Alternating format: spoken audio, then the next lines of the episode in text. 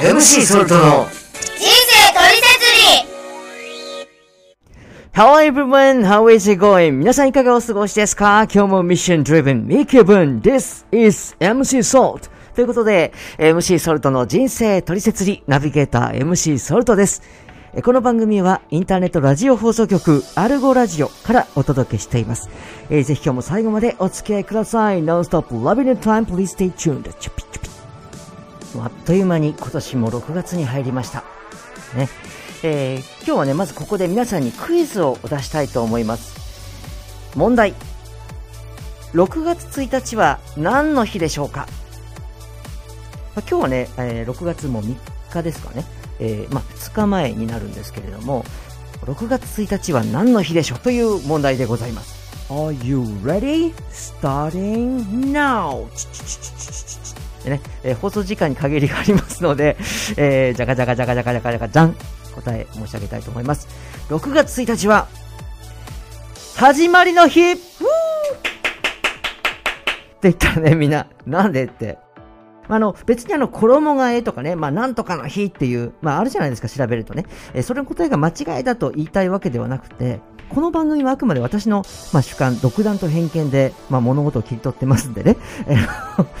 えー怒らないでください。怒らないで最後まで今日も聞いていただきたいんですけど、まあ、私にとって、始まりの日という、始まりを意識する日という話なんです。まあ、理由は大きく2つあるんですね。で、1つは、実は私の両親の結婚記念日なんですわ。いやいや、知らねえよ、そんなことってね、皆さん思うと思うんですけど、あの、人の始まりってね、こう普通は例えば誕生日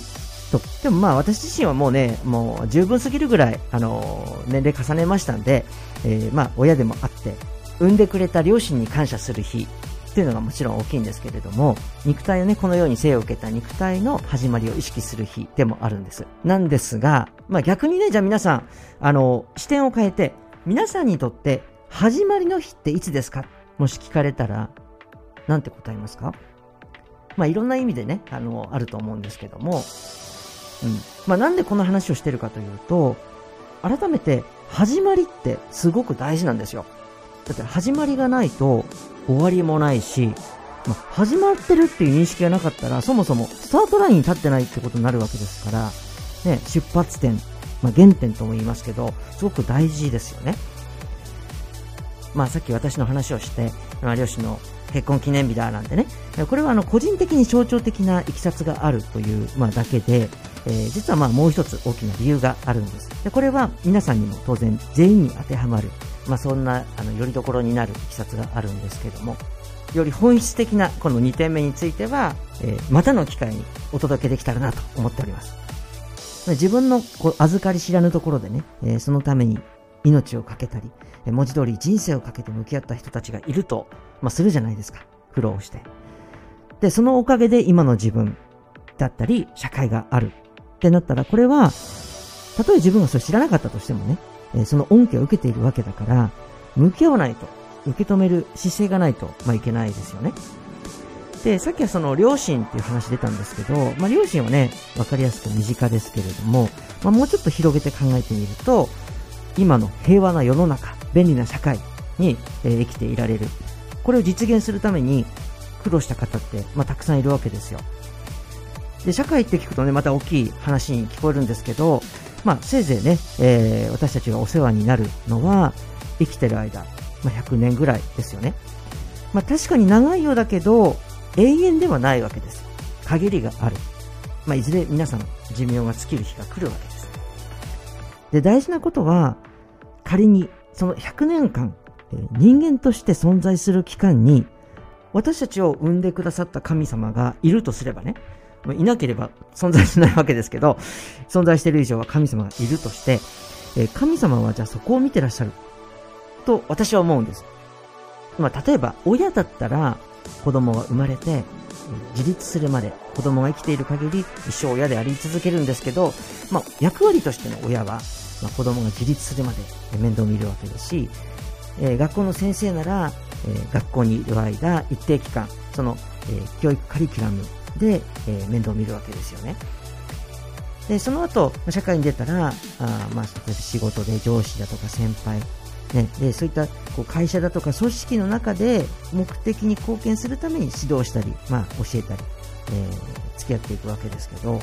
我々がこう生まれながらに与えられている人生100年間の目的って誰が責任を持って導いてくれるのか。それは例えば100年以上生きた誰かからいわゆる人類の先輩みたいな人がね、えー、教えられるわけではなくて